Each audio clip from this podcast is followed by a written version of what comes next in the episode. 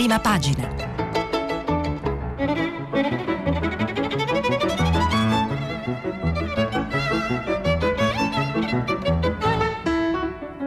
Questa settimana i giornali sono letti e commentati da Stefano Feltri, direttore del quotidiano Domani. Per intervenire telefonate al numero verde 800 050 333.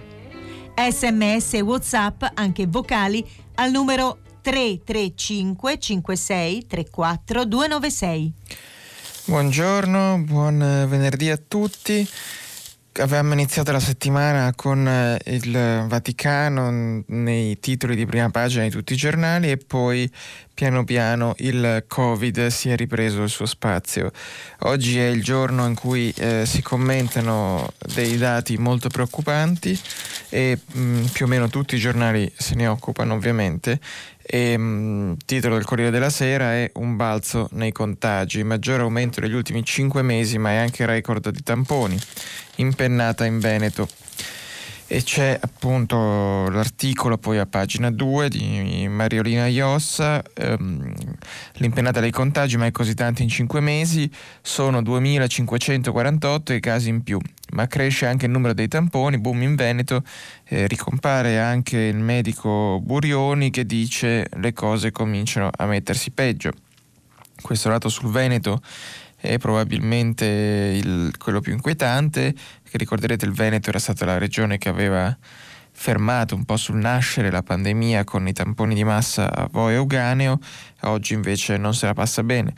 Eh, scrive Mariolina Iossa che il Veneto è la regione che ieri a sorpresa è tornata e non accodeva dal primo focolaio dello scorso inverno a guidare la tabella dei nuovi casi in 24 ore, ben 445. Le province più colpite sono Treviso, Venezia e Venezia. Eh, a Treviso la maggior parte sono nella caserma Zanusso che ospita i richiedenti asilo, mentre a Venezia si è sviluppato un importante focolaio in un'azienda navale dove opera una comunità di stranieri che condividono anche la vita extralavorativa. C'è da dire però che sono quasi tutti asintomatici. E qua vedete anche un po' mm, il fatto che non è vero che il Covid colpisce in maniera orizzontale eh, tutte le categorie sociali. Guarda caso sono due situazioni di di stranieri eh, che probabilmente non possono o non sono in condizione di rispettare distanziamento sociale, mascherine e tutto il resto. E quindi ci si interroga su, sempre sul Corriere della Sera, che usiamo un po' come giornale guida su questo tema, ci si interroga su, così, su come vivremo nei prossimi sette mesi.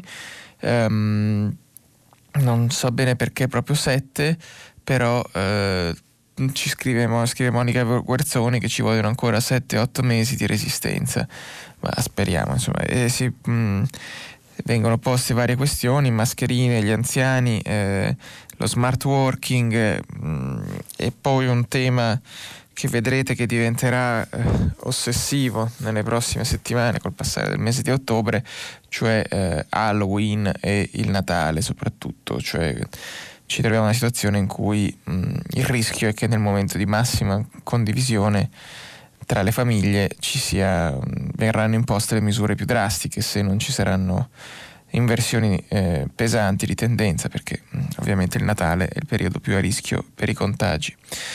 E una notizia che vale la pena segnalare, eh, una brutta notizia che però ci ricorda di stare molto attenti a immaginare che ci siano soluzioni miracolose a questa pandemia, è morto il medico che fu curato con il plasma. Sempre dal Corriere della Sera leggiamo che non ce l'ha fatta il medico di Ischia di 55 anni contagiato dal coronavirus che era stato curato con il plasma iperimmune ed era guarito. Il medico era ricoverato in una casa di riabilitazione di Pozzuoli proprio per le conseguenze riportate dal Covid-19 si è spento dopo altri quattro mesi passati a lottare contro i danni che l'infezione gli aveva causato. Di lui aveva parlato anche il leader della Lega Matteo Salvini annunciandone la guarigione. Dopo quasi due mesi di terapia intensiva, in maggio risultava guarito dal virus grazie alla cura di plasma iperimmune del dottor Giuseppe Redonno. Il fatto fu ripreso in un tweet di Salvini che scrisse Sacche di plasma da Mantova a Ischia, dalla Lombardia alla Campania, una vita salvata eh, eccetera. E, però il virus aveva minato il fisico del medico che poi è, è deceduto. E, ehm, diciamo a questo punto un avviso di prudenza quando si raccontano questi tentativi di cure eh, contro il virus basati su eh, uno o due casi, eh, insomma, meglio non, non eccedere nelle, nei giudizi troppo netti. E poi la stampa titola per esempio in prima pagina mascherina obbligatoria anche all'aperto, il governo studia nuove misure contro il rialzo dei contagi, in un solo giorno 2584 casi, non succedeva dal 24 aprile. E, mh, poi viene detto anche che Speranza spera di avere il vaccino pronto entro novembre. Novembre è fra meno di quattro settimane, è lecito anche qui avere un po' di prudenza. Eh, torniamo un attimo sul Corriere della Sera, la notizia politica connessa al, a questi dati sul virus, anche se come vedremo non è così ovvio trovare un nesso tra questi due eventi, è che il governo proroga lo stato di emergenza fino a gennaio 2021. Opposizioni all'attacco, articolo di Margherita De Bac. Ehm, per la verità non è che proprio il governo ha prorogato, il Presidente del Consiglio Conte ha detto di voler prorogare lo stato di emergenza fino al 31 gennaio 2021. Eh, molti di voi neanche lo ricordano più ormai, ma mh, mm, sarà così un anno che l'Italia eh, vive in stato di emergenza perché il primo mm, decreto sullo stato di emergenza è del 31 gennaio 2020. Adesso vedremo poi un commento su questo, intanto vi segnalo la prima pagina del manifesto che come sempre ha un'efficace sintesi e gioco di parole nel titolo Covid-21 da Covid-19 a Covid-21, visto che lo stato d'emergenza dura, il virus è nato nel 2019, lo stato d'emergenza um, arriva, arriva, insomma, continua almeno fino al 31 gennaio 2021. Eh, commenta questa decisione eh, Vital Bazzollini, che è una giurista, lo scrive sul, sul mio giornale, su domani e scrive questo commento, ve ne leggo due, due pezzetti, eh, la decisione eh, a luglio l'ipotesi di proroga fino a fine anno avanzata dal governo era stata contrastata da varie parti e si era arrivati al compromesso del 15 ottobre. La decisione aveva sollevato perplessità, l'emergenza è il riconoscimento sul piano del diritto di uno stato di fatto, non può essere oggetto di contrattazioni politiche. Esso infatti ha presupposti precisi, il verificarsi di eventi attuali o imminenti che in ragione della loro intensità o estensione richiedono immediatezza di intervento, come sancito dal Codice della Protezione Civile. Quindi prima di protrarre l'emergenza va dimostrato che vi sia una situazione in attesa o che può aver avuto, avere un'evoluzione in attesa. In luglio al primo rinnovo ciò non è stato fatto. La proroga, ha detto Conte, è una scelta obbligata basata su motivazioni tecniche, ma ha sempre omesso di precisare quali. E eh, poi continua l'articolo di Vitale Bazzolini che finisce così. La, permin- la, permanenza nel paese di un clima di emergenza forse servirà a rafforzare la figura del Presidente del Consiglio come punto di riferimento. Ma se c'è ancora bisogno di una situazione di deroga all'ordinarietà per agire, nonostante siano da mesi cosa attendersi per l'inverno, significa che non si è fatto in tempo utile quanto già si sapeva sarebbe stato necessario. E questo per Conte dovrebbe rappresentare un fallimento. Sembra molto efficace questa sintesi e lascio poi a voi dire cosa ne pensate quando passeremo alle telefonate. L'altro grande giornale, Repubblica, ehm, si occupa ovviamente del virus, virus l'ondo d'autunno in prima, ma poi pagina 2 e 3 sono dedicate all'altro tema di giornata, il direttore Maurizio Molinari ha intervistato Mike Pompeo, che è il segretario di Stato americano che era a Roma in questi giorni. L'intervista si sviluppa su due pagine, tocca vari temi, um, poi il filo conduttore è quello che aveva aperto la visita di Pompeo la, quando aveva attaccato il Vaticano con un articolo su una rivista conservatrice americana contestando la decisione del Vaticano di prorogare una specie di compromesso con, con il governo cinese sulla nomina dei vescovi in Cina. E, mh, Pompeo rivendica la linea dell'amministrazione Trump sulla Cina molto dura e dice eh, al direttore Molinari, dice il mondo intero era addormentato davanti alla minaccia cinese, inclusi gli Stati Uniti. È stato l'intervento del presidente Trump a far aprire gli occhi a tanti. Ora prendiamo questa minaccia molto seriamente, lo stesso vale per l'Europa. Il governo italiano inizia adesso a vedere con chiarezza quali sono i rischi associati agli investimenti provenienti dal Partito Comunista Cinese. E sulla polemica con il Vaticano, dice Pompeo, dice il Vaticano è con noi perché condivide la nostra rabbia nei confronti delle violazioni dei diritti umani da parte del regime cinese. Si tratta di veri e propri atti contro la dignità dell'uomo. Ma abbiamo differenze nell'approccio, ovvero su come sia meglio affrontare la sfida delle relazioni con Pechino. La Santa Sede è un testimone morale del mondo con un enorme potere e un'enorme capacità di influenzare. Per questo gli ha sottolineato l'urgenza di adoperare tale potere per chiarire alla Cina che queste attività sono inaccettabili. Stiamo parlando delle più gravi violazioni commesse contro la libertà di religione. E continua così, eh, l'intervista Pompeo è, diciamo, è, è, pur sempre il capo della diplomazia americana, quindi non, è, eh, non, usa toni sguaiati, ma è sicuramente molto netto, insomma, dire che gli Stati Uniti e la Cina, gli Stati Uniti e il Vaticano condividono l'idea che la Cina sia un pericolo, ma hanno approcci diversi, è un po' come dire che una ragione e uno sbaglia, cioè il Vaticano sbaglia. E, um, intanto vi segnalo che è una notizia che non trovate sui giornali perché si è sviluppata adesso ed è che il presidente Trump eh, si è messo in quarantena.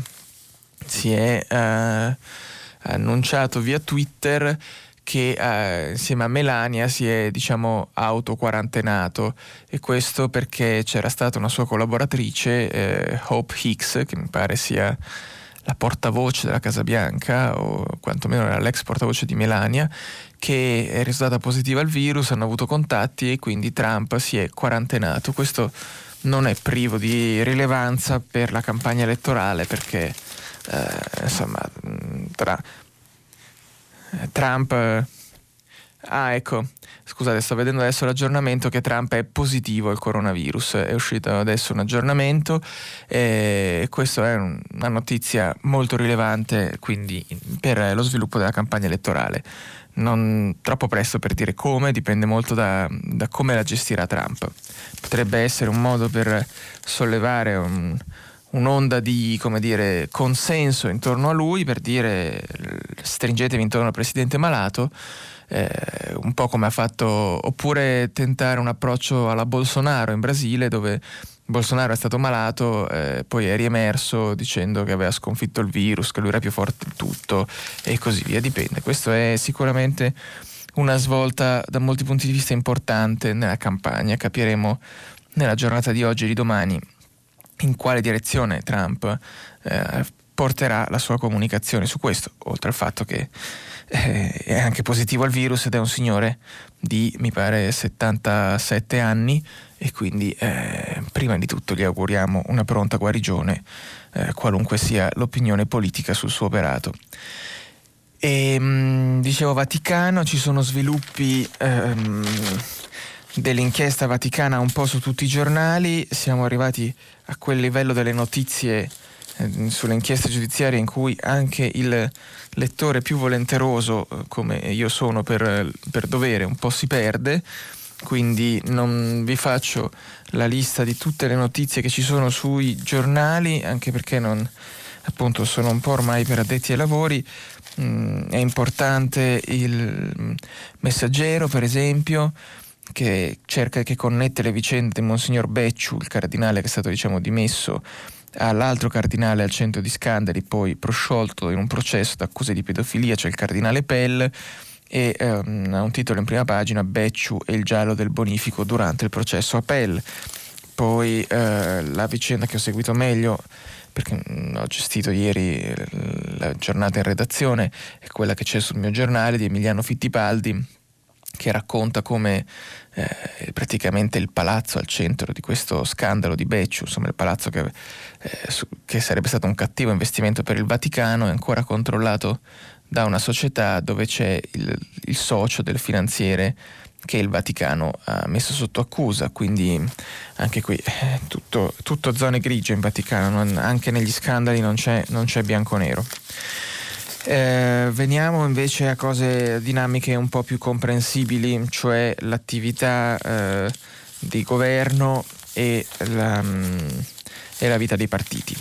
Eh, l'ultima notizia che vi cito mm, da domani, è, solo per darvi un aggiornamento di un tema di cui ci siamo occupati in questi giorni, sono i pestaggi nel carcere di Santa Maria Capua Vetere, la, eh, il pomeriggio del 6 aprile in cui va questa spedizione punitiva di 300 poliziotti, picchi e detenuti, ci sono video, testimonianze, eh, c'è un'indagine aperta ma eh, non tutti sembrano avere l'urgenza di occuparsene. Mm, mio collega Nello Trocchia è riuscito a raggiungere quello che era il, il, capo del Dipartimento dell'amministrazione penitenziaria, Francesco Basentini, e gli ha chiesto: Ma scusate, avete fatto qualcosa? Avete preso provvedimenti contro gli agenti? Avete avviato un'azione disciplinare? La risposta di Basentini è che non se lo ricorda. Dice: A memoria non ricordo se ho avviato un'indagine ispettiva sui fatti di Santa Maria Capovetere. Ora, l'ultima parola aspetta probabilmente al ministro della giustizia Bonafede che deve, eh, che deve, decidere se intervenire in questa vicenda oppure no. Per il momento ha detto che aspetta eh, lo svolgimento dell'inchiesta penale. E veniamo all'altro protagonista di giornata, anche se lo sarà ancora di più domani, che è Matteo Salvini. Matteo Salvini mm, andrà a a Catania, anzi già a Catania, per il processo sulla nave Gregoretti, ma prima di occuparci di questo, che adesso recupero dov'è l'articolo, vi segnalo una notizia che ha solo il Fatto Quotidiano che racconta, vi ricordate la storia di quest'estate, il grande scandalo dei... Mm, Uh, dei furbetti del bonus li chiamavano, no? cioè i parlamentari che avevano chiesto il bonus da 600 euro eh, beh, ehm, due erano leghisti, uno dei 5 Stelle. I 5 Stelle hanno espulso dal loro gruppo parlamentare il deputato che si chiamava Rizzone, Marco Rizzone. La Lega li aveva sospesi, questa Andrea Dara ed Elena Murelli, eh, però poi non è più successo niente. Come mm, spesso accade, le polemiche passano, si perde memoria, mm, tempi rapidissimi e quindi Andrea Dara ed Elena Murelli, ci racconta Lorenzo Giarelli sul Fatto Quotidiano, sono ancora al loro posto nel gruppo parlamentare e in questi giorni hanno ripreso a fare attività politica come se nulla fosse successo. Giusto il tempo che si calmassero un po' le acque e tutto sembra tornato alla normalità questo così ricordiamocelo perché appunto le polemiche poi ormai durano lo, il tempo di un tweet. E allora dicevamo Salvini, proces- Salvini processo farsa al via questo è il titolo del riformista giustizia cioè teatro. E, diciamo il direttore Piero Sansonetti è ostile più o meno a tutti i processi mi sembra di capire qualunque sia il merito. Ehm, in particolare su questo di Salvini Mm, dice domani parte il processo Salvini che è accusato di sequestro di persona per aver bloccato per diversi giorni nel luglio del 2019 lo sbarco di 131 naufraghi della nave Gregoretti. La pena può arrivare fino a 15 anni, le possibilità Salvini, che Salvini sia condannato sono molto vicine allo zero perché le accuse non stanno in piedi, ma il partito dei PM che ha voluto fortissimamente voluto questo processo non interessa molto la sentenza, interessa il processo.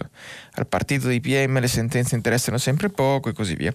Poi dice Sansonetti che comunque se, da- se, davvero Salvini fosse colpevole di sequestro di persona, come si potrebbe mai sostenere che non siano colpevoli anche i suoi colleghi di governo, il Premier Conte, forse anche quei magistrati che sapendo che era in corso un sequestro non hanno mandato la forza pubblica a interromperlo? Domande che troveranno una risposta probabilmente nel, nel, nell'iter giudiziario che inizia eh, domani Giovanni Bianconi sul Corriere lo ricostruisce in maniera diciamo meno, meno partigiana, meno battagliera, più da cronista e ci racconta eh, questo articolo sequestro di persona o legittima scelta politica, così si giocherà la partita su Salvini. E appunto Bianconi ricostruisce che secondo l'accusa la mancata autorizzazione allo sbarco dei migranti, dei 131 migranti che erano sulla nave Gregoretti, ehm, provocò una situazione di costrizione a bordo delle persone soccorse, con con conseguente apprezzabile limitazione della libertà di movimento dei migranti trattenuti in condizioni di disagio e sofferenza, nonostante dopo il soccorso l'Italia avesse l'obbligo giuridico a rilasciare il POS, cioè l'indicazione del luogo sicuro, place of safety, dove accogliere i naufraghi. La difesa di Salvini ribatte che stando alle convenzioni internazionali un luogo sicuro potrebbe non essere necessariamente sulla terraferma. Anche la nave Gregoretti lo era, visto che ai migranti furono garantiti cure mediche e cibo, tre pasti al giorno preparati in ottime condizioni igienico-sanitarie, ricorda la, um, la difesa di Salvini. E, um, poi vabbè, sono i soliti argomenti che abbiamo imparato un po' a conoscere, cioè eh, Salvini praticamente sostiene che la sua era una mossa politica dovuta al fatto che c'era un negoziato per imporre la ricollocazione a livello europeo di queste persone che quindi lui non, non poteva, diciamo, ha fatto un atto politico nel tenerli in mare, non un atto con una rilevanza penale. Vedremo come si svilupperà questa udienza preliminare che non è certo il momento finale di questo processo, ma ci vorrà, ci vorrà parecchio. Eh, Flavia Perina sulla stampa scrive un commento per cogliere il, un dato politico rilevante, cioè andranno anche ehm, Fratelli d'Italia e Forza Italia a sostenere la Lega a Catania, a fare questa tre giorni di manifestazioni fuori dal, dai tribunali, insomma in città a sostegno di Salvini, una cosa che rievoca gli anni di Berlusconi, quando Silvio Berlusconi aveva le sue note vicende giudiziarie, ma all'epoca i partiti della coalizione si guardavano di centrodestra, si guardavano bene dal, uh, dal partecipare, lo scrive, uh, scrive, Flavia Perina e dice mm, nelle vecchie foto dei fedelissimi che fecero scudo al cavaliere radunandosi sulle scalinate del tribunale milanese, sotto il Parlamento ovunque si organizzassero flash mob collegati alle inchieste, spicca l'assenza di ogni figura estranea all'inner circle di Forza Italia. La vecchia Lega, la vecchia N e anche dopo la fusione del PDL e fatte salve rarissime eccezioni, mantennero sempre le distanze dai casini giudiziari di Berlusconi e dal suo corpo a corpo con la magistratura. Non era affar loro. E uh, scrive Flavia Perina che le cose in tutta evidenza sono cambiate. La corsa a Catania del centrodestra rivela una connessione tra i partner molto più stretta di quel che si crede e una dipendenza politica dal capo addirittura superiore al passato. È evidente che Salvini ha immaginato il raduno come atto di riconferma della sua leadership dopo la delusione in Muguni delle regionali e troppi articoli che lo hanno raccontato come una figura in declino. Vi ho letto questo articolo di Flavia Perina che diciamo in qualche modo mi evita di leggervi tutti gli altri che si interrogano se sia arrivato il momento della, uh, della leadership di Giorgia Meloni nel centrodestra. Uh, se ha ragione Flavia Perina, il fatto che Giorgia Meloni vada a sostenere Salvini è implicitamente un riconoscimento del fatto che il capo, diciamo così, della destra è ancora Salvini, nonostante i vari segnali di crisi del suo modello di partito e di messaggio politico. Dal lato dei 5 Stelle ovviamente la situazione non è molto più, mm, anzi è decisamente meno serena. Cioè, non che nella Lega ci sia una bella atmosfera, ma sicuramente nei 5 Stelle è peggio. Ieri ci è ricomparso per l'ennesima volta Alessandro Di Battista che mh, mm, è intervenuto a Piazza Pulita sulla 7 e ha detto praticamente mh, mm, questo, secondo i titoli del Corriere della Sera, finiremo come Ludeur, c'è chi non mi vuole capo eh, l'Udeuro, ricorderanno i più scafati esperti tra i nostri ascoltatori, era il partito di Clemente Mastella. Non mi è chiarissima l'analogia. Eh, ah, ecco, prendo il virgolettato preciso dal testo. Eh, dice che continuando su questa china di Battista, si andrà verso una direzione di indebolimento del Movimento 5 Stelle e si diventerà un partito come l'Udeur, buono forse più per la gestione di poltrone e di carriere. Non è quello per il quale ho combattuto. Se volessi fare carriera mi allineerei al pensiero dominante. Ultimamente sono soltanto io a prendermela contro certi conflitti di interesse, dice. E sì, diciamo, questo, sotto, questo virgolettato che c'è nel titolo c'è chi non mi vuole capo, presuppone che invece ci sia chi lo vuole capo, ma questo ehm, in realtà lo vedremo soltanto quando i 5 Stelle eh, convocheranno i tanto attesi stati generali per scegliere il successore di Luigi Di Maio che si è dimesso ormai praticamente otto mesi fa da capo politico e eh, come era ampiamente prevedibile, gli stati generali potrebbero essere anche il momento in cui Di Maio tornerà a fare il capo politico candidandosi, io non so quale sarà la parola esatta per indicare eh, la, la, possibilità di qualcuno di competere per la leadership dei 5 Stelle. Non sappiamo veramente nient'altro e, um, e quindi vedremo presto mm, se Di Battista può fare il capo dei 5 Stelle oppure eh, oppure rimanere in questo limbo tra vita privata e politica in cui sta da alcuni anni. Intanto vi segnalo questo aggiornamento che anche Melania Trump è positiva al Covid. Il tweet di Trump è questo: Questa sera la First Lady ed io siamo risultati positivi al Covid-19, inizieremo immediatamente la nostra quarantena e il processo di ripresa. Ce la faremo insieme. Così ha twittato Donald Trump. E vedremo, questa è davvero una notizia, una notizia rilevante.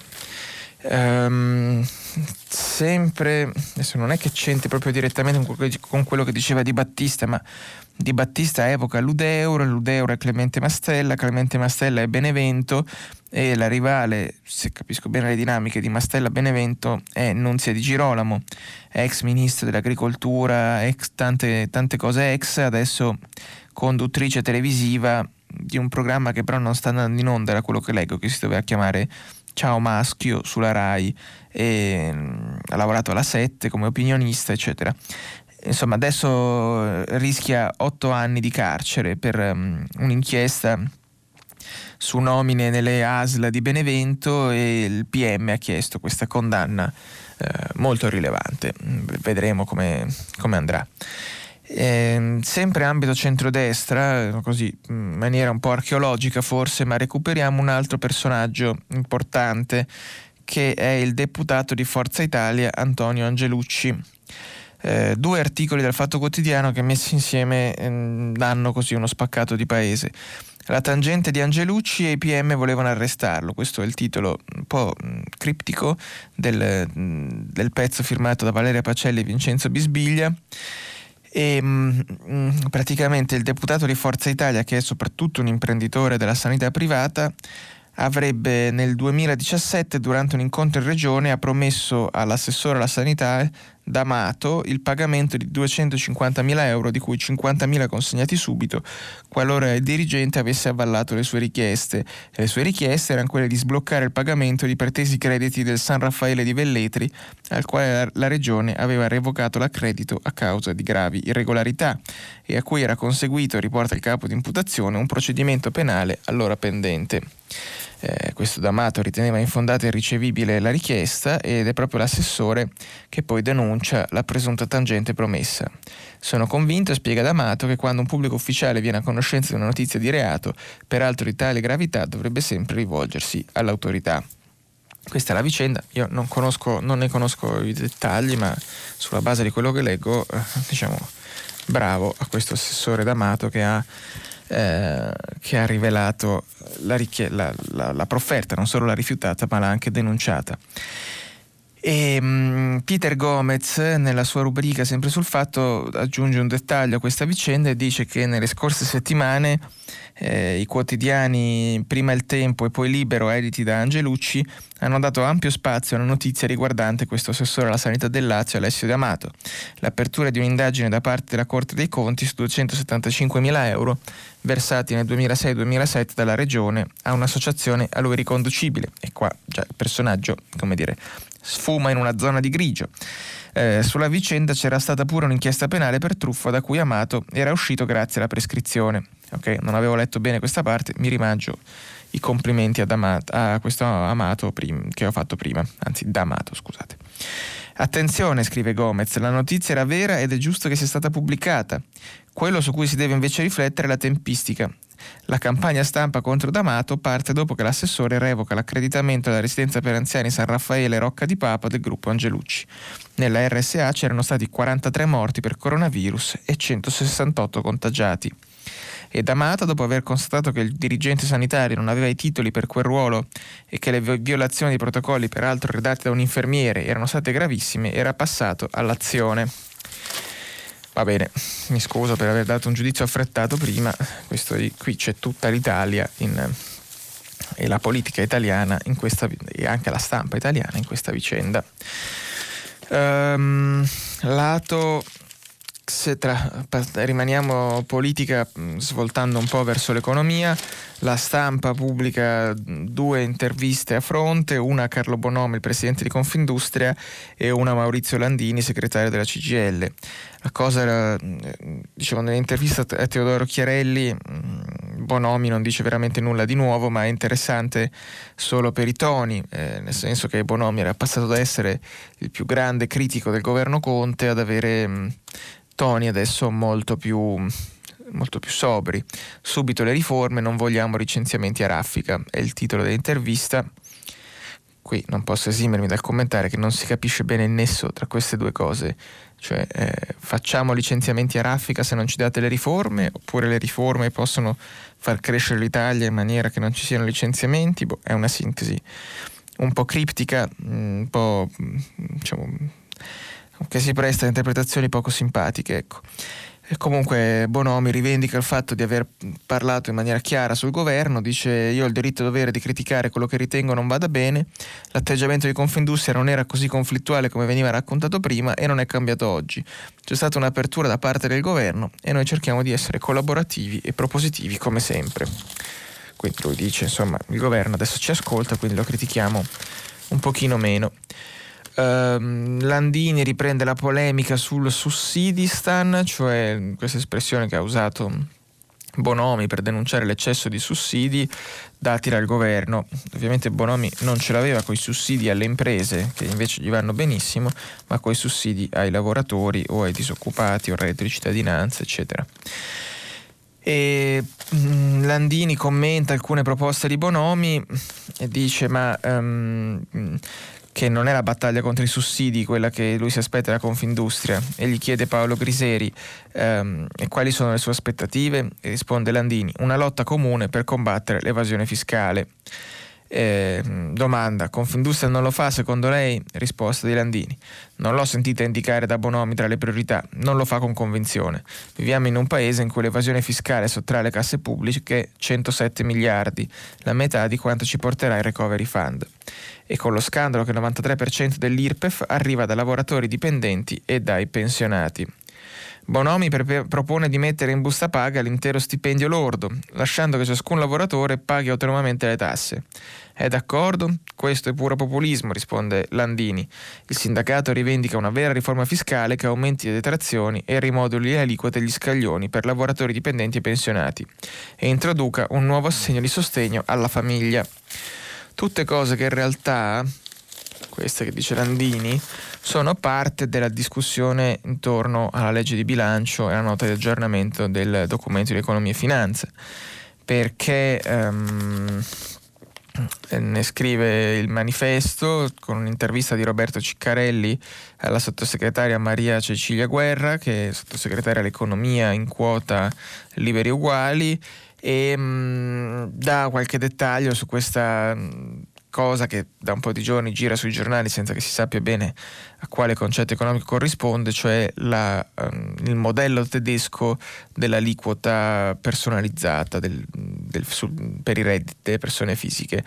Eh, Cecilia Guerra dice si tratta dell'aliquota media continua, è una proposta che è stata avanzata tempo fa da Vincenzo Visco sulla quale sono d'accordo. La principale caratteristica di questo sistema è la flessibilità che permette di calibrare il carico fiscale per garantire una progressività dolce senza salti. Ciò permetterebbe di intervenire sui problemi come la gobba che si crea tra i redditi da ceto medio tra i 25 e i 50 mila euro senza provocare conseguenze sulla scala dei redditi inferiori e superiori. Poi vi sarete già persi, ma insomma la sostanza è superare il modello degli scaglioni dell'IRPEF per cui basta guadagnare eh, in alcune situazioni un pochino di più per avere un'aliquota marginale molto più alta. Vedremo che Piega prenderà questa cosa, se ci saranno mai dei documenti da leggere su questa proposta. E la notizia forse più divertente del giorno è quella che pubblica Mario Giordano sulla verità. Eh, durante la campagna elettorale Emiliano, Michele Emiliano, che è stato confermato con notevole successo personale presidente della regione Puglia, aveva a un certo punto firmato 220 assunzioni di precari eh, pubblicamente, insomma proprio come uno spot elettorale. Beh, scopriamo che è finita male. Le assunzioni elettorali di Emiliano spariscono dopo il voto, irregolari. Eh, scrive, questi sono i titoli dell'articolo di Mario Giordano, il governatore della Puglia imbastì un evento pubblico dentro un teatro per la firma di 220 precari della sanità a poche settimane dalle regionali. A urne chiuse il Consiglio di Stato congela tutto e la promessa Dem sfuma, Dem nel senso di eh, Emiliano in quanto esponente del Partito Democratico e eh, il sommario del pezzo è questo, ci sono due opzioni, il presidente non si è accorto della forzatura, quindi è distratto, o se ne è accorto e ha tirato dritto, eppure è un ex PM e la forzatura è che eh, insomma sono, sono, posti pubblici e quindi ci sarebbe dovuto essere il, um, un concorso, non un'assunzione diciamo diretta. E per rimanere a um, cose che ci portano un pochino a un'altra fase della, della, politica, della storia politica italiana. Queste assunzioni di, di, di Emiliano vengono giustamente associate da, da, Mario Giordano quando il comandante eh, Achille Lauro a Napoli regalava una scarpa prima del voto e una dopo chissà se è vero, poi non so, è presentito, ma non, so se fosse davvero così.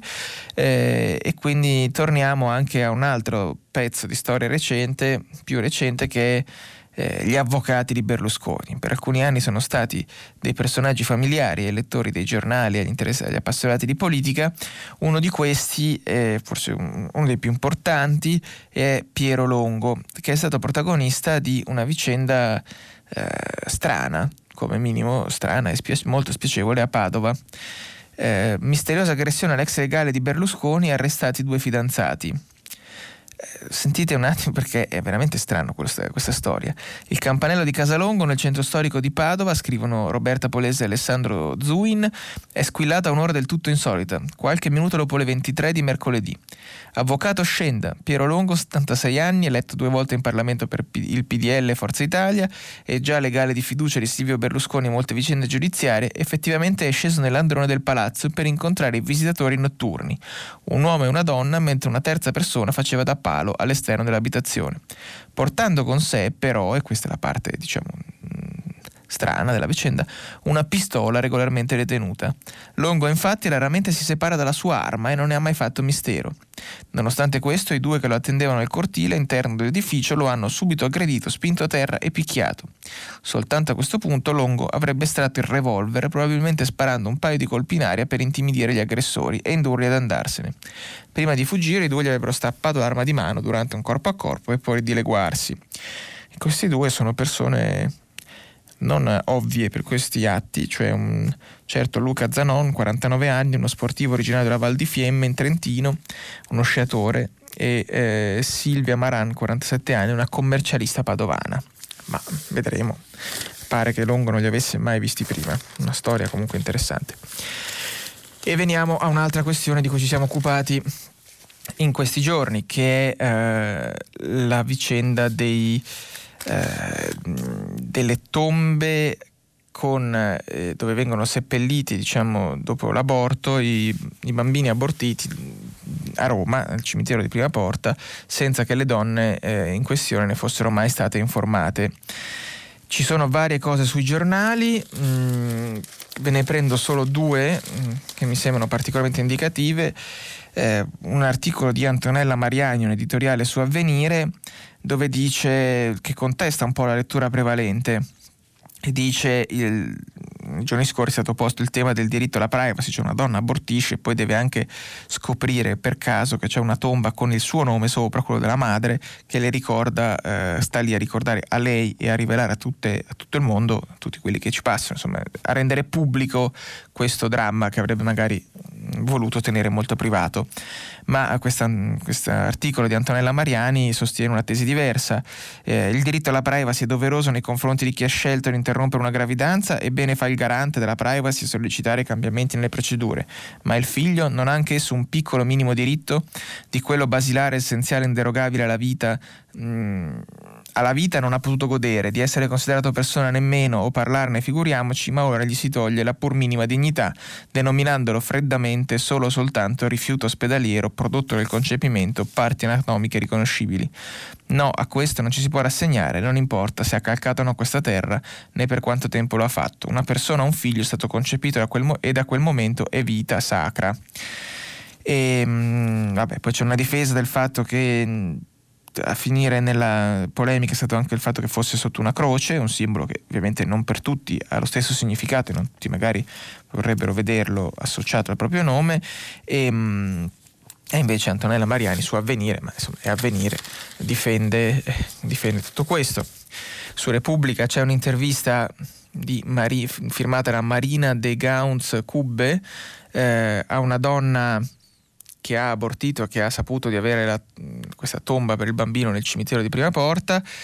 Diciamo, qui si potrebbe obiettare sul fatto che se si rivendica la privacy puoi dare un'intervista in cui si racconta tutto a un giornale nazionale è leggermente incoerente, ma l'intervista è anonima e quindi in qualche modo la privacy viene salvaguardata, ma questa donna racconta un po' il suo calvario e dice che um, eh, insomma che ha dovuto abortire non certo perché lo voleva e, e finisce raccontando così che che l'aborto, il problema non è soltanto l'aborto in sé, ma quello che avviene prima. Lo psichiatra deve accertare il fatto che è in pericolo la vita del feto o la salute psicofisica della madre. Io stavo bene fisicamente e il feto avrebbe potuto continuare a crescere, sebbene malformato dentro di me. Quindi hanno puntato sulla salute psichica e nella mia cartella clinica c'è scritto anche questo, come dire che io sono matta ed è così che fanno sentire chi va abortire, ad abortire. E poi invece questa, questa donna comunque dopo eh, si è andata a informare varie volte su che fine avesse fatto il, il feto e, e, così ha scoperto che c'era questa, questo cimitero di cui non sapeva nulla eh, a prima porta. Si collega a questo una notizia che sta su un paio di giornali, la prendo da Il Giornale, perché è una notizia anche questa, un po' così, di quelle che ci raccontano lo spirito dei tempi. Un dolore mai provato, questo è il titolo sulla, pag- sulla pagina 17 mm, del giornale, tutta pagina. Un, um, la storia è questa, il cantante John Legend, non chiedetemi chi è, e la moglie Chrissy Teigen, modella e nota influencer, hanno perso quello che sarebbe stato il loro terzo figlio. Anche qui, per stare in coerenza col dibattito precedente, quello che era il loro terzo figlio, perché era nato, al Cedar Sinai Medical Center di Los Angeles a causa di un'emorragia. Siamo scioccati, è quel tipo di dolore che, di cui senti solo parlare e che non abbiamo mai provato prima. Non siamo riusciti a fermare l'emorragia e dare al nostro bambino ciò di cui aveva bisogno. Nonostante sacchetti di sangue, trasfusioni, eccetera, non è bastato. Questo è il racconto della madre, il problema da cui nasce tutta la polemica è che la donna lo racconta sulla sua pagina Instagram, eh, accompagnato da una serie di scatti in bianco e nero, ce n'è uno in pagina che è quello che ha girato un po' di più, dove ci sono eh, lei che abbraccia, sembra di capire, il, il corpo di questo bambino e il, il padre che si china su di lei, questa foto in bianco e nero, molto ovviamente toccante, ma appunto pubblicata su Instagram e quindi il giornale dà voce a due pareri, Andrea Cuomo e Valeria Braghieri, uno dice condividere una cura e lo strazio fa parte delle nostre esistenze, Valeria Braghieri obietta che la tragedia va protetta, l'inclemenza del web non può essere di aiuto, affidare la nostra parte più privata alla rete è come abbandonarsi a uno sconosciuto. Ci sarebbero tante altre cose di cui parlare, ve ne segnalo solo una, lo scrittore Ferdinando Camon che su avvenire sempre dice fermiamo quell'uomo nero che dà la caccia ai ragazzini.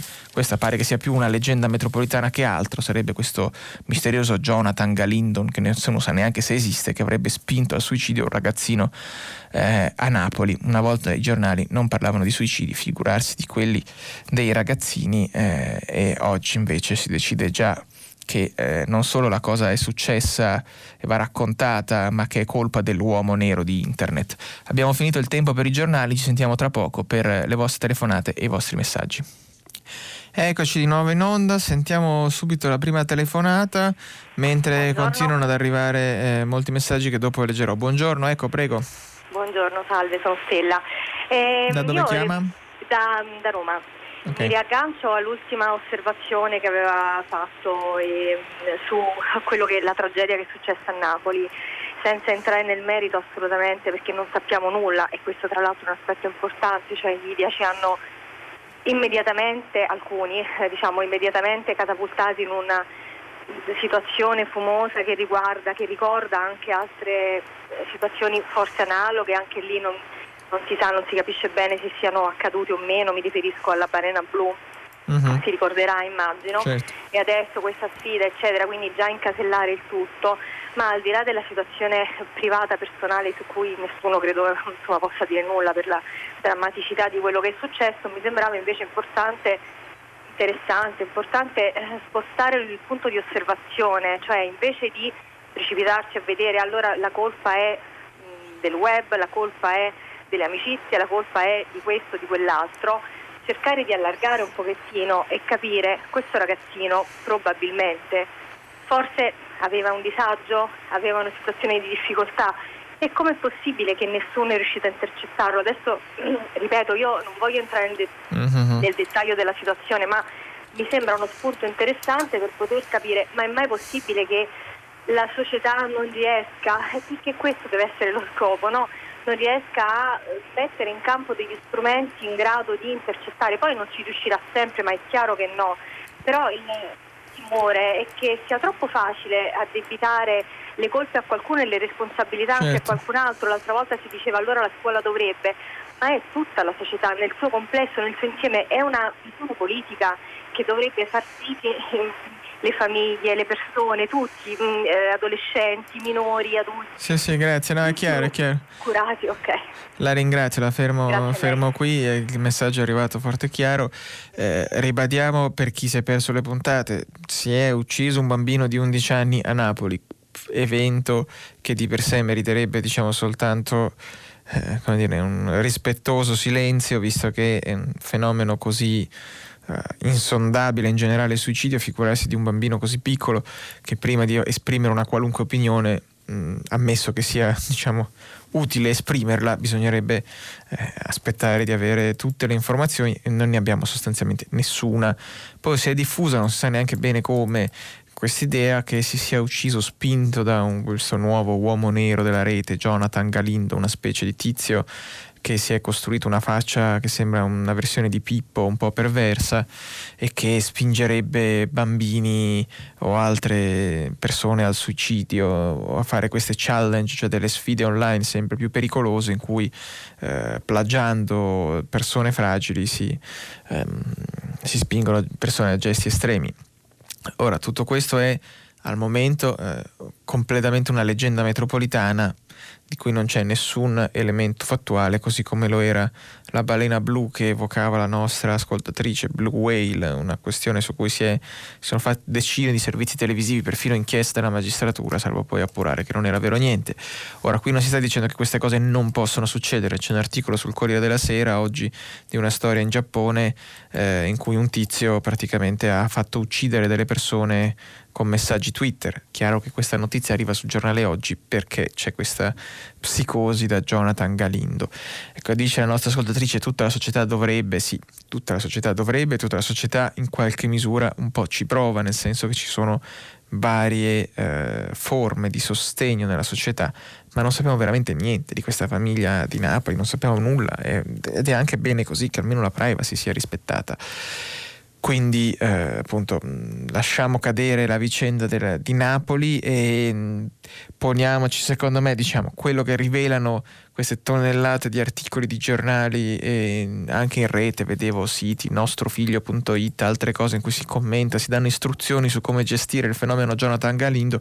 Quello che rivela tutta questa pubblicistica e soprattutto quanto poco abbiamo capito come funziona internet quanto poco sappiamo raccontare nei media tradizionali il, um, le dinamiche della rete e di internet e soprattutto dei social. Sentiamo la prossima telefonata, pronto? Sì, buongiorno, io mi chiamo Marco e chiamo da Bologna.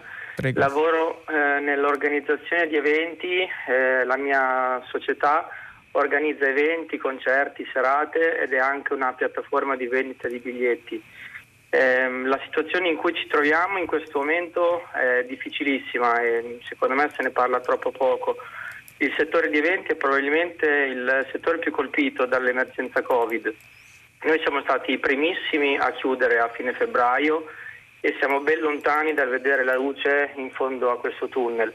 Il settore non è un divertimento come tanti pensano. Eh, dietro a un concerto eh, dietro una serata ci sono tantissime centinaia di persone anche che lavorano giorno e notte e che oggi sono in gran parte senza un'occupazione. Il nostro settore muove anche un indotto gigantesco, Quello che chiedo ovviamente non è quello di eh, ricominciare domani mattina, eh, sappiamo tutti benissimo che la situazione sanitaria non ce lo permette. Chiedo però che eh, le istituzioni si ricordino di noi e del nostro settore. Vorremmo accendere un faro su quanto accade e chiediamo che eh, il governo eh, ci, ci possa sostenere. Ci sono mhm. tantissime famiglie distrutte da questa crisi che non ha precedenti eh, nel nostro settore e in tanti altri settori ovviamente. Noi siamo stati i primi a chiudere, sappiamo di essere gli ultimi, gli ultimissimi a ripartire. Quello che però chiedo è non scordatevi di noi, per favore. Grazie, eh, ringrazio per, per, questa testimonianza che ci ricorda eh, un pezzo del nostro eh, della nostra economia, della nostra vita collettiva che si è fermato e che eh, stando per come sono le cose adesso non ripartirà in tempi prevedibili perché finché non c'è una situazione di reale sicurezza non si potranno fare concerti negli stadi e neanche le partite eccetera. Ora io adesso dico una cosa, dirò una cosa forse un po' impopolare, sarebbe facile dare completamente ragione al nostro ascoltatore e dirgli certo il governo deve, deve intervenire.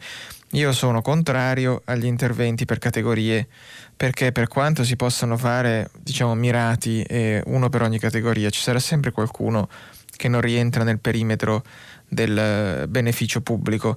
Di fronte a situazioni così eh, estreme come si sta rivelando com- o come è stato dal primo minuto lo shock della pandemia, la soluzione più equa, corretta ma anche la più efficace è prevedere ehm, interventi universali, cioè una persona deve essere aiutata non perché è nel settore dello spettacolo, perché è nel settore della moda, perché è nel settore eh, del, um, dell'edilizia, ma deve essere aiutata perché ha perso il lavoro o ha visto crollare il suo reddito e ha bisogno di un'integrazione per non avere conseguenze irreversibili, qualunque sia diciamo, la sua occupazione di provenienza. Invece in Italia, eh, per mille ragioni anche comprensibili, tutto viene gestito sulla base di eh, rappresentanze di categorie e interventi per categorie. Eh, questo secondo me è una situazione che già crea problemi in, eh, in, un mondo normale, in un mondo in cui sono non tutti, eh, non tutti, ma più o meno tutti sulla stessa barca, questa cosa eh, crea, finisce per creare delle ingiustizie e lasciare sempre molte persone eh, scoperte. Sentiamo la prossima telefonata, pronto? Pronto, buongiorno, sono Claudia da Roma. Sì. E volevo insomma, raccontare una situazione che ho vissuto sempre in tema diciamo, Covid e che penso possa accomunare anche molte altre persone. Ieri dovevo sostenere diciamo, la, la, prova preselettiva di un concorso nazionale che permette di accedere alla specializzazione sul sostegno scolastico. Ora io già lavoro a scuola e due giorni prima un bambino positivo nella mia classe mette, fa, fa, partire ovviamente tutta la procedura della quarantena obbligatoria per tutto il personale presente nella classe, per cui diciamo anche a tampone negativo bisogna osservare una quarantena di 14 giorni. Ora, la procedura concorsuale nel momento della convocazione prescrive il divieto assoluto di persone che si trovano nella mia condizione o con sintomi eccetera di presentarsi al concorso. Io non ho nessun sintomo, sono negativa al test ehm, diciamo anche al molecolare, però non ho potuto partecipare alla prova mm-hmm. concorsuale. Allora diciamo io volevo portare all'attenzione questa situazione perché credo che sia, sarebbe stato molto importante e sarà molto importante in visione anche del futuro maxi concorso della scuola, prevedere delle procedure per chi deve partecipare al concorso e si trova nella mia condizione, perché di fatto in diciamo, gestire nel modo in cui è stato gestito questo, c'è solo una grande limitazione della libertà personale alla partecipazione dopo mesi e mesi di preparazione a un concorso e non c'è secondo me la garanzia e la tutela della salute pubblica perché io ho deciso di rimanere a casa e rispettare la legge, ma un'altra persona potrebbe decidere di non farlo in eh quanto certo. insomma ovviamente ci sono stati mesi e mesi di investimento dietro a un concorso del genere e sappiamo quello che significherà il concorso della scuola a ottobre. Grazie, Grazie. la ringrazio per questa testimonianza che appunto molto concreta e al di là di ogni eh, come dire, barriera polemica ideologica è un fatto molto, molto concreto questo. Chi, fini, chi si trova per ragioni precauzionali in quarantena perde delle opportunità a volte irripetibili. Eh, io vedo che ci sono solo due soluzioni a questo, ma che, dire, che sono i due approcci un po' principali che si possono ottenere di fronte a questa crisi. Pri- anzi, tre. Il primo è far finta cercare di fare le cose come si facevano in tempi normali anche qui, che vuol dire fare i concorsi in presenza eh, con le procedure tradizionali, eh, però poi c'è la pandemia, quindi se uno deve stare in quarantena semplicemente perde tutto e perde anni di preparazione al concorso e anni di vita. E questa è un, una scelta che stiamo facendo in Italia, ma è, dire, produce delle ingiustizie molto notevoli. L'altro approccio è rinviare tutto aspettando che le cose tornino alla normalità e questo è un approccio che poteva avere un senso e una legittimità a marzo, ma siamo a ottobre, quindi dobbiamo anche pensare che questa potrebbe essere la nuova normalità. E quindi arriva il terzo approccio. Il terzo approccio è come ottenere gli stessi risultati che, facevamo, che ottenevamo prima in un mondo diverso e qui forse andrebbe, andrebbero un po' reinventate le cose. Cioè, le università, ehm, io ho avuto a che fare con un'università americana, ho lavorato per loro nell'ultimo anno, le università ci hanno, americane ci hanno messo tre mesi a reinventare la didattica e anche la valutazione eh, a distanza non pretendo che l'amministrazione pubblica italiana mh, sia così rapida, ma potrebbe almeno porsi la questione. Forse è il momento di ripensare anche i concorsi nazionali, mettere migliaia e migliaia di persone alla fiera di Roma a fargli fare compiti scritti a penna, forse è un modo un pochino superato di eh, valutare eh, chi è più idoneo a una posizione. Si potrebbero studiare altri modi a distanza eh, che premino la capacità di elaborazione e non soltanto di esecuzione. Comunque non succederà mai, quindi è un dibattito puramente teorico. Sentiamo la prossima telefonata, pronto? Pronto, buongiorno, sono Marco da Ferrara. Prego. Eh, faccio una previsione, lavoro nel sociale, sono operatore sociale, abbiamo un'accoglienza, una casa appartamento con pensione dove sono operatore e coordinatore e a oltre 50 anni prendo 1200 euro al mese con Renzi compreso. Eh, Renzi e, bonus 80 euro, se no la gente non capisce. Sì, che, che reperibilità da 24 ore su 24 e forse questa, questa mia professione mi, mi ha fatto, come dire, mi ha sensibilizzato alle telefonate che durante la settimana di, di prima pagina si sono sedute, in particolare partendo dalla signora mia collega di, di Udine e l'altro che parlava sempre del reddito di cittadinanza, sul discorso del divano, il caregiver e la signora toscana che viveva in camper.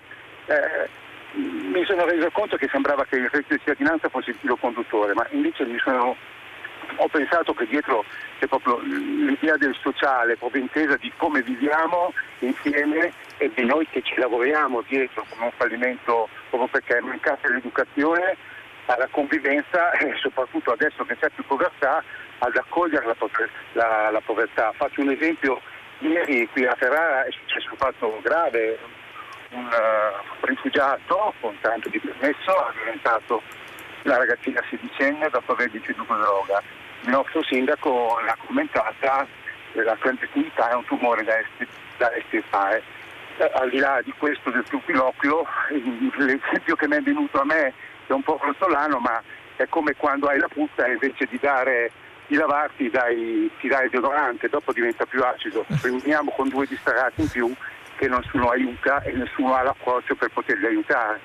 E lo stesso discorso vale sul reddito di cittadinanza, è un contorno, serve più accoglienza rispetto al controllo, perché se noi accogliamo, dividiamo il carico, ridistribuiamo la sofferenza e permettiamo ad altri di poter trovare delle soluzioni.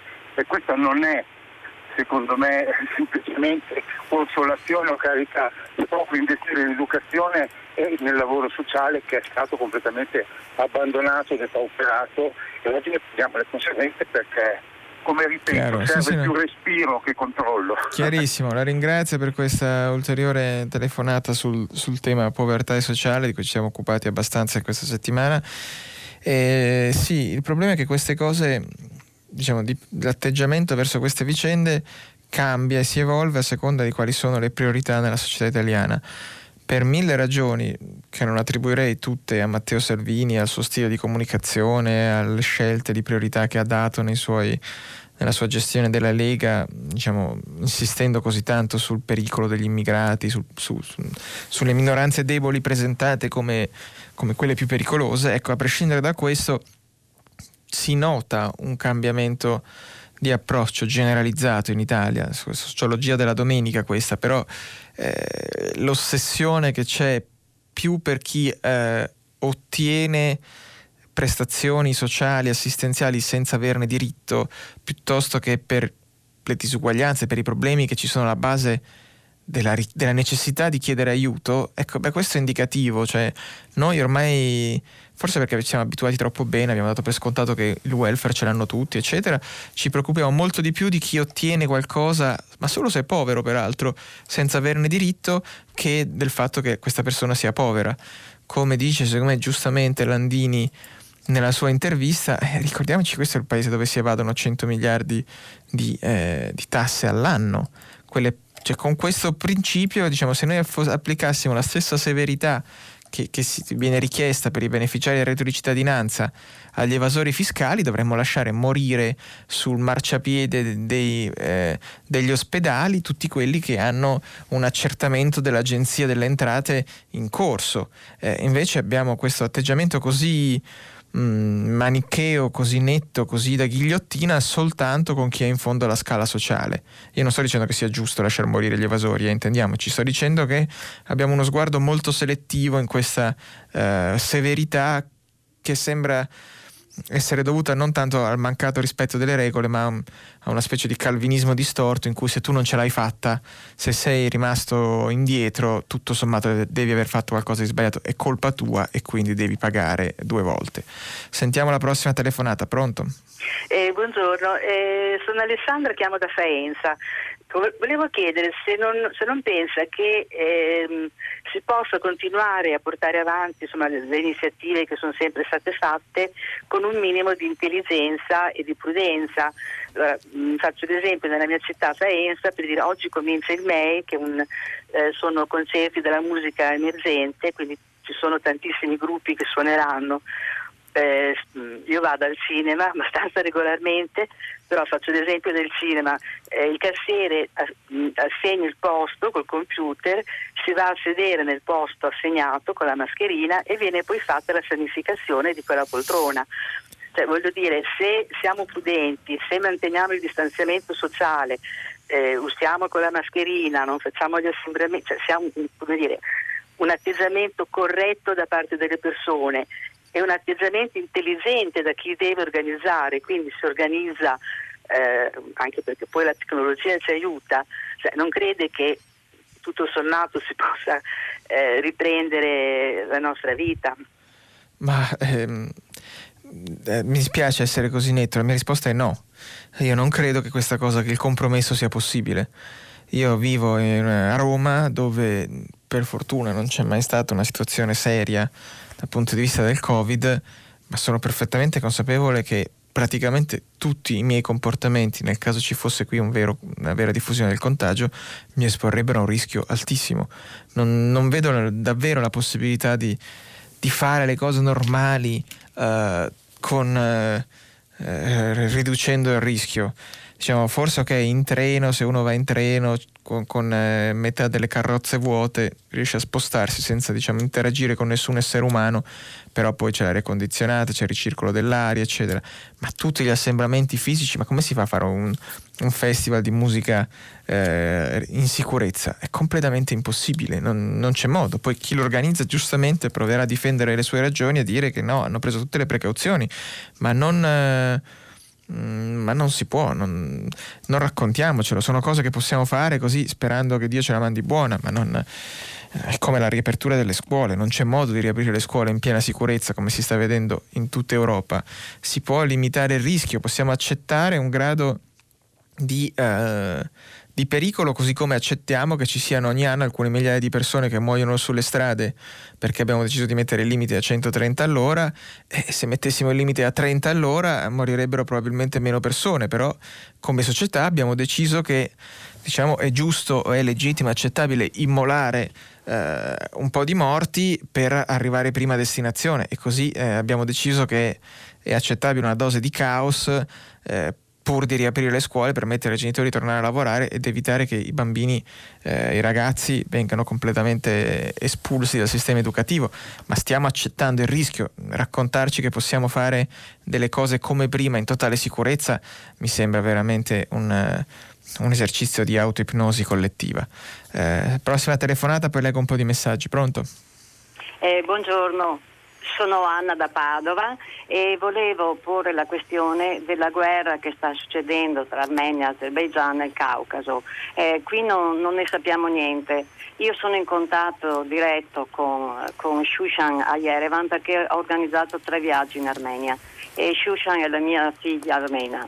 Uh-huh. E, ieri eh, mi ha telefonato una telefonata eh, drammatica perché eh, le truppe di Azerbaijan sono eh, già entrate in Armenia, hanno fatto un attacco missilistico eh, nel lago di Sevan e, e nel Nagorno-Karabakh sono dentro. Il Nagorno-Karabakh è una regione autonoma praticamente eh, regalata da Stalin e Ataturk all'Azerbaijan nel 1921. Sono stati eh, poi l'immigrazione azera ehm, ha sconvolto la vita del Nagorno-Karabakh, che è interamente per cultura, per popolo, per tradizione, per religione armeno. Loro hanno sempre chiesto di essere autonomi o di essere uniti uh, all'Armenia, ma non sono mai stati ascoltati. Hanno già avuto una guerra tremenda nel 1991 e nel 1994 e adesso stanno ritornando ancora a quella situazione.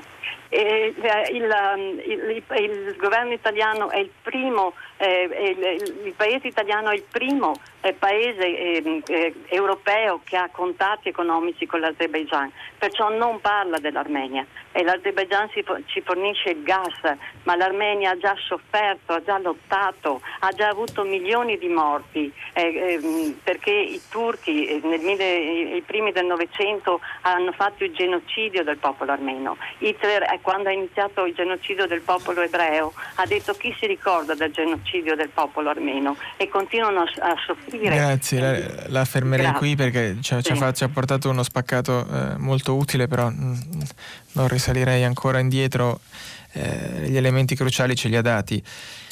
Eh, ne sa più lei di me, non, non, mi permetto di fare analisi geopolitiche sul Nagorno-Karabakh di cui so pochino. Quello che posso dire, ma questa appunto è la mia opinione, è che se noi avessimo tenuto la Turchia più agganciata all'Europa invece che eh, diciamo, rompere i legami, farli sentire eh, esclusi e spingerli verso il Medio Oriente, forse avremmo un potere di influenza maggiore su, uh, su Recep Tayyip Erdogan, il presidente, che è un po' il, um, la potenza esterna che supporta l'Azerbaigian contro gli armeni. Eh, la politica estera si fa eh, soprattutto trattando con persone che non ci sono simpatiche e che non, che non ci piacciono e che a volte eh, non vorremmo neanche vedere al potere, però si fa così. Ehm, poi sì, sono d'accordo che la situazione de, de, è terribile e gli armeni hanno, sono un popolo che ha molto sofferto. Oltre all'empatia che, di cui la nostra ascoltatrice ci ha dato un grande esempio, bisogna dei, pensare anche a quali sono gli interventi possibili che un paese può fare, che l'Unione Europea può fare. Secondo me, come in molti altri teatri di guerra, il modo più efficace per intervenire è um, e influenzare la Turchia, vale, da, vale, in Libia, vale in Siria, dove c'è lo stesso problema con i curdi, siriani eh, e così via. Quindi tra, respingere la Turchia è, un, è stato secondo me un errore 15 anni fa di cui paghiamo ancora le conseguenze. Arrivano vari messaggi, ehm, mi rendo conto che forse mi sono espresso male io se eh, non ho dato un'informazione completa, se vengo criticato per questo. Io non ho detto che solo le università americane si sono adeguate alla didattica a distanza, ho detto semplicemente che io avevo un'esperienza diretta perché lavoravo per un'università americana e non per un'università italiana.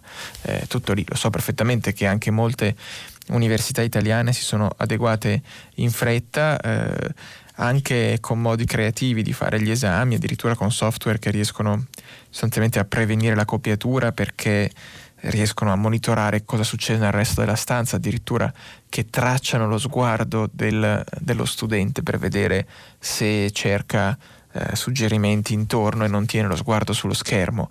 Quindi diciamo la tecnologia permette di fare cose senza ehm, anche probabilmente più economiche che cercare di replicare le stesse dinamiche del, della situazione normale pre-Covid in un, mm, in un mondo dove invece appunto il rischio zero non esiste. E uh, c'erano degli altri messaggi che vi volevo leggere che adesso ovviamente non trovo più, ma uh, sentiamo intanto la prossima telefonata e poi quando li ritrovo ve li leggo. Pronto? Salve, sono Marina e chiamo da Pompei. Eh, senta, io volevo intervenire in merito appunto alla, al sistema scolastico e universitario italiano, anche se l'intervento dell'ascoltatrice precedente mi ha un po' turbato quando si parla di guerra, in realtà si perde un po' la concentrazione. Comunque spero di essere Prego, eh, faccia un tentativo. Sì. Faccia un tentativo, sì. Allora, eh, in realtà in questi giorni sappiamo tutti si sta parlando dei concorsi ordinari, straordinari e quindi del sistema di reclutamento eh, del, del, personale scolastico docente italiano e sono tante le polemiche sui tempi, le modalità. Io però in base un po' alle mie esperienze, io ho insegnato all'estero tanti anni fa e attualmente insegnando tedesco in un liceo qui nei pressi di Pompei, ogni anno abbiamo degli scambi culturali, quindi mi confronto con docenti europei. E uh, quello che ho credo di aver capito è che piuttosto, più che il sistema di reclutamento, oltre che la problematica del reclutamento, abbiamo la problematica della formazione dei docenti, perché io mh, mm, e su questo io da anni ho chiesto diciamo, ai sindacati di dare la mano e non ho capito, vorrei qui una sua opinione, visto che eh, insomma, ha mm, contatti con il mondo universitario, eh, se ci sono delle lobby universitarie che impediscono questo oppure se è un problema culturale non so.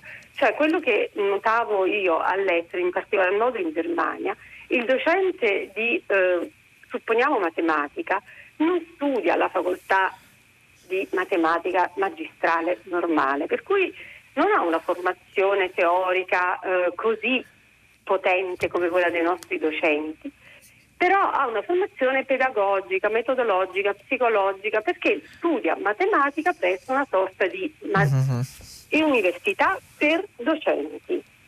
Per sì, cui sì. questo risolverebbe due problemi, non solo la formazione, ma anche la motivazione dei docenti, che spesso manca. Perché molto spesso la scuola, e qui arrivo al secondo punto, che mi ha sempre offesa come docente motivata e che ha scelto questo come mestiere, la scuola viene utilizzata come ammortizzatore sociale, per cui spesso e volentieri eh, diciamo, si eh, proiettano nella scuola persone che eventualmente avevano, probabilmente avevano altre mh, diciamo, aspettative lavorative e che però per una situazione contingente di diciamo, disoccupazione o di scelte esistenziali private preferisce poi lavorare nella sì. scuola e questo fa cadere di, di, di brutto le motivazioni ma soprattutto poi distorce anche alc- l'applicazione di alcune leggi. Ho fatto l'esempio delle docenti di sostegno, ma attualmente stiamo anche lavorando molto sull'applicazione delle leggi di educazione civica. Sì, la, la, fer- la fermo qui perché sì. diciamo, se no l'elenco dei problemi della scuola ci occupa tutto il resto della trasmissione. Le rispondo su come, sull'idea che mi sono fatto io, così dovendo anche seguire un po' in queste settimane l'avvio della scuola. Eh, sono tutte cose legittime quelle che dice mh, mm, fare una formazione specifica per i docenti, a un certo punto c'era in Italia, ci sono state varie forme di professionalizzazione dei docenti, eh, anche se post laurea. Ovviamente per risolvere il problema della carenza delle cattedre e così via bisognerebbe fare una programmazione, decidere quanti insegnanti servono, di che materia e eh, assumerli in maniera specifica, un po' come si fa con i medici, anche se anche lì non sempre la programmazione funziona. Mm, sono, c'è un grosso ostacolo a questo che è la fase transitoria, cioè c'è una marea di persone nel sistema con le regole attuali, sarebbe molto complesso fare convivere i due sistemi, oltre al fatto che eh, per la seconda ragione che dice la nostra ascoltatrice, cioè molte persone arrivano all'insegnamento mh, mm, tra i vari tentativi che fanno al termine di una laurea in materie che magari offrono eh, poca prospettiva di occupazione nel settore privato, soprattutto quelle, quelle umanistiche, ma anche alcune scientifiche, e quindi diciamo, questo approccio richiederebbe una scelta ex ante, cioè eh, all'origine, eh, dopo, dopo le superiori, in cui uno dice io voglio fare l'insegnante e studia da insegnante, però questo poi vorrebbe dire che le persone che invece hanno studiato altro non possono insegnarlo. Cioè, diciamo, per intenderci, se ci fosse l'università da insegnante, un laureato, faccio l'esempio della matematica per evitare le solite cose sulle le polemiche sulle lauree umanistiche, un laureato in matematica che fa matematica con l'idea di diventare poi so, un analista di dati eh, non può poi fare un concorso per insegnare a scuola se si fa questo binario così preciso. Per non fare sempre la cosa della lamentazione eh, tutti i disastri italiani, va anche detto che il fatto di avere insegnanti, diciamo, iperqualificati, nel senso insegnanti che hanno una formazione sulla materia di competenza che in altri paesi permetterebbe loro di insegnare all'università e non eh, alle medie o alle superiori o addirittura alle elementari, beh, forse è una delle, delle spiegazioni poco indagate della, della preparazione tutto sommato superiore che hanno gli studenti italiani quando si confrontano in contesti internazionali. Non sanno fare un sacco di cose che, che altri sanno, per esempio parlare in pubblico, ma hanno avuto professori molto più preparati, molto più strutturati. Eh, forse l'effetto netto va considerato, non soltanto la parte, la parte, che non funziona. Sentiamo la prossima telefonata, abbiamo ancora qualche minuto, chiedo a tutti uno sforzo di sintesi, prego. Eh, pronto, buongiorno, io mi chiamo Giancarlo eh, la chiamo da Trapani. Eh, io sono uno psichiatra, per cui volevo parlare della, della polemica eh, sullo stato d'emergenza, perché c'è una pole- polemica politica che sta andando avanti, però non voglio parlare del, dell'aspetto politico, ma proprio di quello che io sto percependo come psichiatra. Eh, rispetto alla confusione e all'emergenza in cui moltissime persone eh, vivono tuttora, perché eh, io lo, lo, posso, lo, lo, noto in giro, però sicuramente eh, ancora non, non, può, non può dirsi chiusa la fase dell'emergenza, perché ogni giorno noi cerchiamo di riorientarci di trovare nuove soluzioni, arrivano notizie contrastanti. Per cui io capisco l'ansia di tutti noi di poter finalmente dire beh, abbiamo dei punti fissi, abbiamo dei riferimenti per cui sappiamo cosa faremo e cosa succederà, ma in questo momento dal punto di vista proprio interiore, psicologico, che è molto diffuso, non è veramente possibile pensare che, che l'emergenza sia chiusa. Ecco. No, la ringrazio perché lei da psichiatra coglie un punto che è uno di quei momenti in cui c'è una specie di, di psicologia collettiva che prevale sulla razionalità. Diciamo, a livello individuale siamo tutti consapevoli che la situazione è, è, difficile, anche chi non ha avuto lutti in famiglia. Cioè, non è possibile che delle cose che erano pericolose sei mesi fa oggi le consideriamo normali. Cioè, io mi ricordo, eh, io ero in America all'epoca, ma che non toccavamo i bottoni dell'ascensore per timore di prendere il virus dai bottoni dell'ascensore c'era questa pratica in cui si schiacciava il bottone con la chiave di casa. Ecco, mh, mm, il rischio di contagio dalle superfici o da situazioni eh, di contatto anche rapido così eh, ce lo siamo completamente dimenticato e oggi eh, non so, abbiamo deciso che una lunga serie di comportamenti che consideravamo pericolosissimi sei mesi fa oggi non sono più a rischio, quando in realtà la curva dei contagi ci dice che come era prevedibile, mh, allentato il lockdown e finita l'estate con il ritorno del freddo, stanno ripartendo anche i contagi, ma questo la nostra mente si rifiuta forse di accettarlo. L'importante è che la politica che deve fissare poi le regole sia un po' più lucida dei singoli individui. Sentiamo davvero forse l'ultima telefonata perché abbiamo veramente tre minuti. Pronto? Pronto, buongiorno dottor Feltri, buongiorno a tutti gli ascoltatori. Eh, sono Paolo Antonio da Milano. Eh, mi ha chiesto di essere sintetico naturalmente, sì. ma è difficile essere sintetico. È a un minuto però, deve farlo. Esatto, sì sì lo faccio. Eh, l'argomento è, mi chiedo dove sia finita eh, dove sia finita la discussione sul tema della rappresentanza e sul tema della legge elettorale, perché tutti i partiti politici, tutti i leader hanno detto che con la riduzione del numero di parlamentari ci voglia una misura che ripristini la rappresentanza e però adesso questa cosa è sparita. Poi c'è, c'è tutta questa discussione, mi sembra, sulla legge elettorale, ma la legge elettorale è siccome una legge ordinaria che potrà essere modificata da qualsiasi minima eh, dire, maggioranza eh, futura, eh, non può essere un corrispettivo di una riduzione dei parlamentari che è un argomento di rango costituzionale. Ecco, insomma, Eh, questo è il vero, il, diciamo, è l'argomento che mi interessa e poi c'è un paradosso molto importante. Dica il paradosso, poi è finito il tempo? Benissimo, è che eh, eh, succede in Italia che un Parlamento eletto con una legge incostituzionale può modificare la Costituzione. Questa è una cosa pazzesca. Grazie. Che ne dice lei? La ringrazio. Eh, sì, purtroppo l- ha ragione sul secondo punto. Non, le leggi, tutte le ultime leggi elettorali sono state praticamente smontate poi dalla Corte Costituzionale.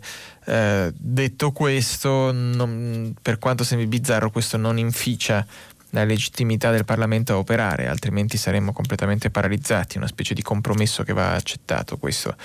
Eh, le riforme, boh, la discussione è ripartita, ieri il segretario del PD Nicola Zingaretti ha fatto una sua proposta complessiva che non ho avuto tempo di, di raccontarvi. Eh, io ho l'impressione che in realtà a tutta la gente che ha votato sì e io invece ho votato no alla riduzione dei parlamentari, tutto sommato poi non interessi così tanto quale legge elettorale ci sarà. Lei è un po' l'eccezione, il nostro ascoltatore. Eh, volevano tagliare i parlamentari per come un po' così capro espiatorio di tutti i problemi del paese.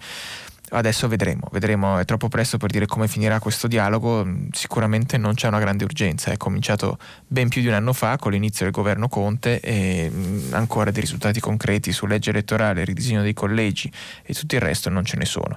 Noi abbiamo finito il tempo a nostra disposizione per oggi, dopo il giornale radio c'è Nicola La Gioia con eh, pagina 3 a seguire le novità musicali di primo movimento e alle 10 come sempre tutta la città ne parla per continuare la discussione sui temi che avete posto qui eh, a prima pagina pagina. Voi potete riascoltarci sul sito di Radio 3, noi ci sentiamo domani, buona giornata a tutti.